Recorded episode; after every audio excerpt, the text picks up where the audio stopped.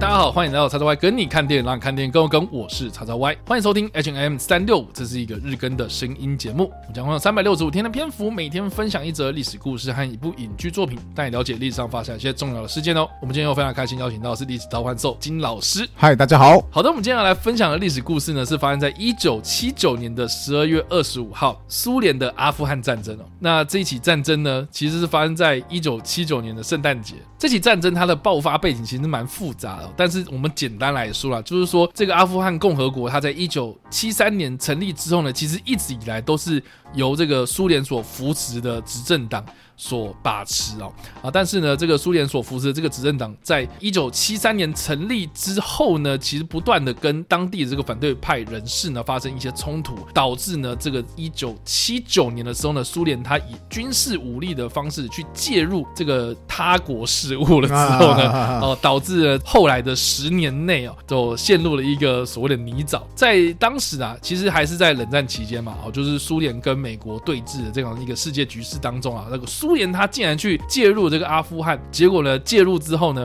哎，你好像以为在三个月内可以亡华啊，不是三个月内可以亡阿富汗哦，但是呢，结果却演变成。这个打了快十年还是僵持不下的一个战局，陷入到这个泥沼之中。为什么呢？其实基本上苏联不是对抗的是单纯的阿富汗，他其实对抗的是加了西方集团跟中国暗自有给他外挂的这个 阿富汗哦。尤其美国还要派一个超级战士过去支援，那个人叫做兰波。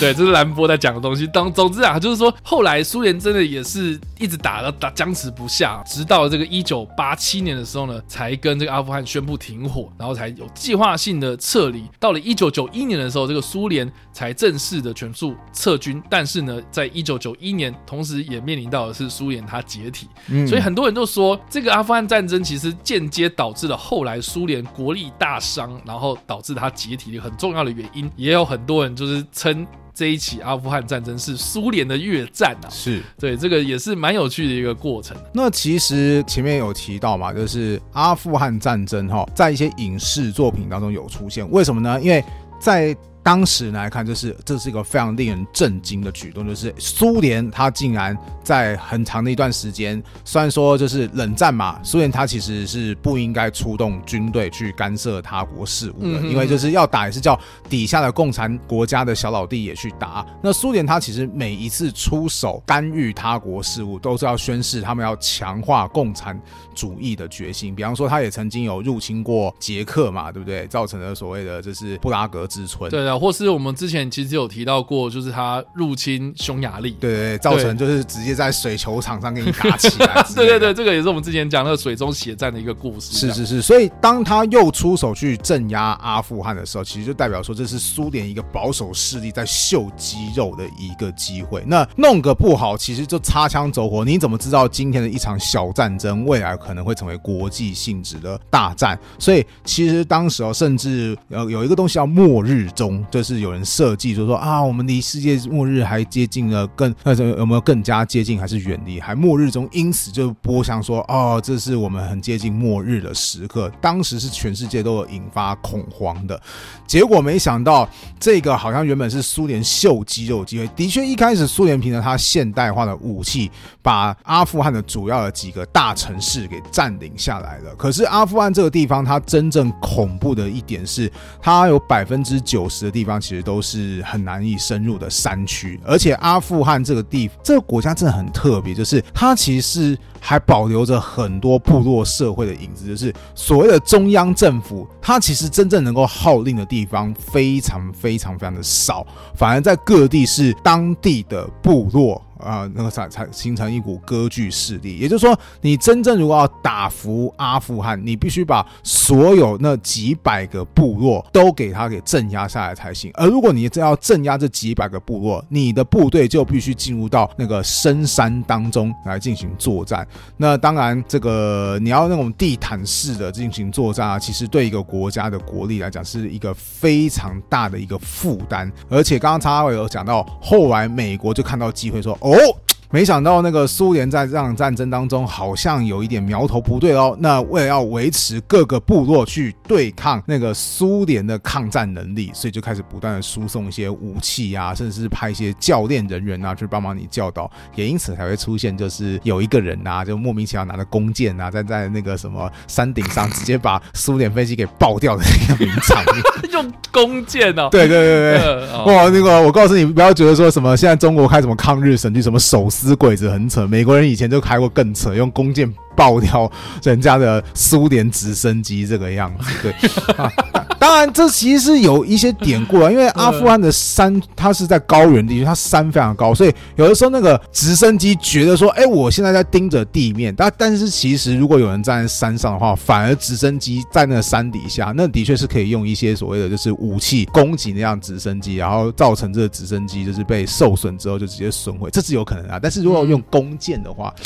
这个还是比较神奇一点点的啦。对，好，总之那个什么，这场战争后来就造成。苏联就是要长时间维持他的军队在阿富汗的开销。其实我们就对照今天好，我们讲俄乌战争，就是那些真正军队开销最大，难道是就是在前线的什么那些武器啊、子弹吗？其实不是，是你要把军队从后方移动到前方，这一切的后勤系统都在烧钱。比方说你的坦坦克你不可能直接从后方直接开到前方，为什么？因为坦克它是有寿命的，你可能开到那边去，它的寿命就可能基于它的驾驶的极限的里程数，可能都已经去掉一半了。那你怎么能够期待它长时间作战？所以你可能就是坦克要上火车啊，火车要到达前线啊。那火车到达前线之后，你要把坦克给卸装下来，出发到跟真正交战的这些地方啊。那油钱啊、燃料费啊、伙食费啊、运输的成本啊，这些其实都非。非常非常的惊人，那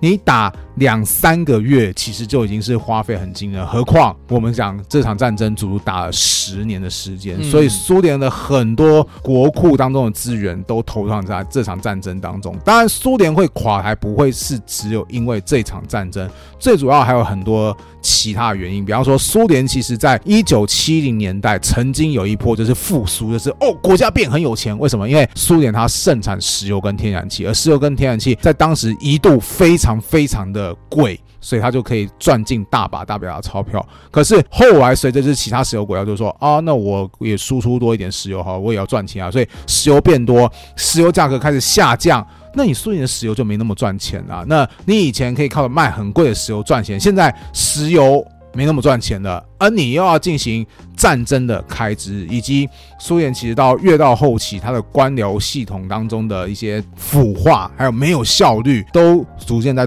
拖垮这个国家。那阿富汗战争只是在这众多的因素当中最为外显，也最为就是让人家能够关注到的一个。所以其实就像说我们刚刚所提到了，就是说其实苏联在所谓的秀肌肉的时候，从一九七九年十二月二十五号开始，他们就派遣了大批的这种空降部队或者地面部队，就直接进入到阿富汗境内，就围攻当时由这个人民民主党所把持的这个的政权哦。就在两天之后，就成功攻下这阿富汗的首都，然后建立了一个。新的政权，然后宣布就解放了阿富汗，但是在接下来十年之间，他们就陷入到这个你没有办法全境控制的这样一个泥沼之中，然后打了这个僵持不下的一场战争，然后变成是啊一个很难解的一个问题啦。所以其实呢，这场战争其实某方面程度也是一个国际的角力场这样子，导致呢后来哎这个苏联也自知理亏啊，所以就撤军，然后然后呢他们国内也面临到很多这样的一个问题，这样就像刚刚金老师所提到的，嗯，所以很多人就说。呃，这个阿富汗战争哦，就是苏联的阿富汗战争呢，其实某方面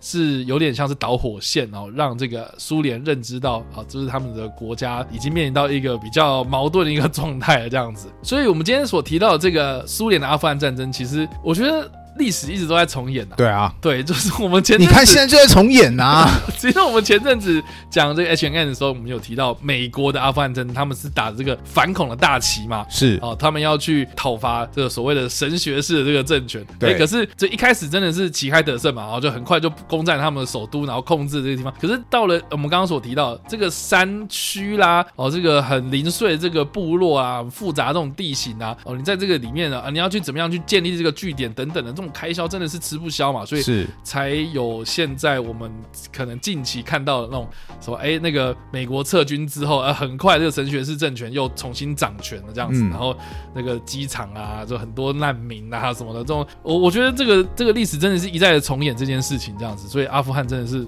好不好？大家不要再惹他了。对对对，就这样，谁去谁倒霉啦。说真的。对啊，你看苏联已经在一九七九年的时候有这样的一个经验，然后结果美国你在两千年之后又干了同样类似的事情，这样，然后苏联啊，现在也不叫苏联，现在是俄罗斯哦、啊，也做了，近期也做了一个类似的事情，想要去秀肌肉，结果哎，后来又遇到了一个加了外挂的乌克兰嘛，是，所以其实，其其实我真心觉得就是我们看很多时候，嗯。发动战争的人真的是想说，都没有人想要把战争拖很长，大家都想速战速决，而且发动人一定都会觉得说我会赢，我有赢的可能性，而且赢的可能性很高。但说真的，你真的不要小看战争这个东西，你怎么知道？你因为你很有经验，你一秀肌肉发现哇，前原来对面站了一个馆长等级的人物，或者是，或者是，或者是那个什么？你觉得说这个家伙那个什么，他是个弱鸡，结果没想到你要去贬他的时候，发现有后面的人在帮他打。那个什么类固醇之类强行帮他输血，然后让他瞬间就变得很大只。其实很多战争都想速战速决啊，结果后来都拖长。都拖长之后对大家有好处吗？其实。交战国双方没有好处之外，所有人都会受到影响，所以我个人其实真的觉得啊，战争是一个非常没有必要的一个东西，就是下下策。是的，所以以上的这个就是我们大致上所介绍的历史事件啊。那我们在这边所推荐的电影呢，其实蛮有趣的，因为这部片是我大概国中、高中的时候看的吧。哦，对，因为这部片真的是就是那个用箭去射爆直升机的那部。哦哦，不是不是不是，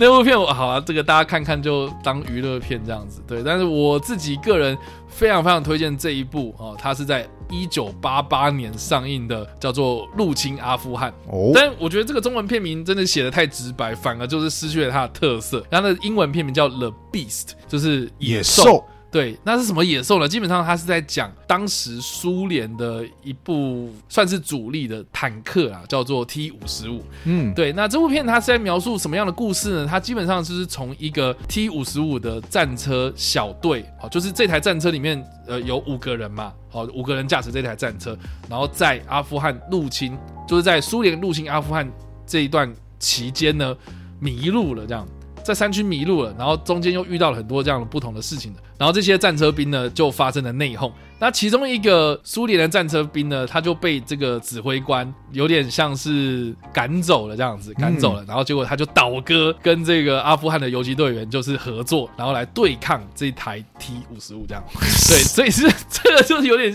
我觉得蛮有趣，因为这部片它其实故事很简单，就是一台战车的故事。嗯，对。但是其中就有人倒戈，然后有人就是发生，呃，就是说这场战很荒谬，然后这场战争到底是呃什么样的意义，我们不。知道，那只知道说哦，就是死了很多人，啊很残酷这样子。所以我觉得这部片它某方面程度就是用这个小人物的故事，然后去描写这一场战争的荒谬。嗯，还有就是阿富汗当地的一些风土民情啊。我觉得这部片很特别，因为它是在一九八八年，可是它的故事，我觉得就紧张程度啦，就写实程度啦，或是就这个军事考究上面来说的话，我觉得这个应该是喜爱战争电影朋友不会失望的一部片哦。对，因为它这个故事真的超级单纯。可是这部片它可以把这个 T 五十五的一些功能啊，哦，战斗的能力啊，给展露无遗这样子。所以如果真的是对这种军武啊、军事很有兴趣的朋友，我觉得真的是不容错过的片子。我觉得这部片它当中有一个让我印象很深刻的一个桥段哦，就是战车的指挥官他其实有点偏执。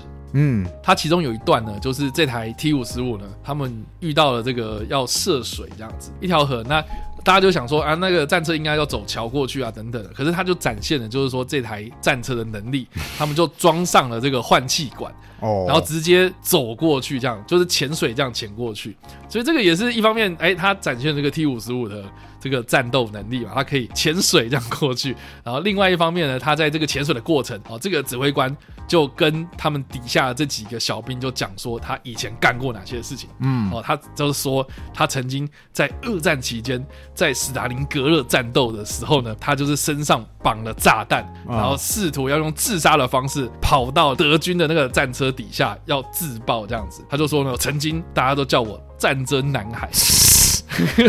坦克杀手，好好屁的一个人。对对对对，就说你知道我曾经做过这件事情，你们这些人给我好好学着吧，我做了哪些事情才是对的这样子。嗯，对对对。但是后来我不是说这个倒戈的这个战车士兵嘛，哦、嗯，后来就是有呛他说，哎，战车男孩。战车男孩，你在里面吗？之类的这样子，就是我觉得这整部片很热血啦，哦，哦就是这个看到说，哎，战车的这个指挥官他很荒谬啊，他很偏执的这一面，然后另外一方面就是说，哎，这整场战争对苏联人来说啊，是一个非常拖累的一件事情，这样，嗯嗯，对，所以我非常推荐大家去看。好的，那以上呢就是我们今天所介绍的历史故事，还有我们所推荐的电影。不知道大家听完这个故事之后有什么样的想法，或者有没有看过这部电影呢？都欢迎在留言区帮留言或在首播的时候跟我们做互动哦。当然呢，如果喜欢这部影片或声音的话，别忘了按赞、追踪、脸书粉团。订阅我们 YouTube 频道、IG 以及各大新平台，也别忘在 Apple Podcast、三十八两上留下五星好评，并且利用各大的社群平台推荐和分享我们节目，让更多人加入我们的讨论哦。以上呢就是我们今天的 H N 三六，希望你会喜欢。我们下次再见，拜拜。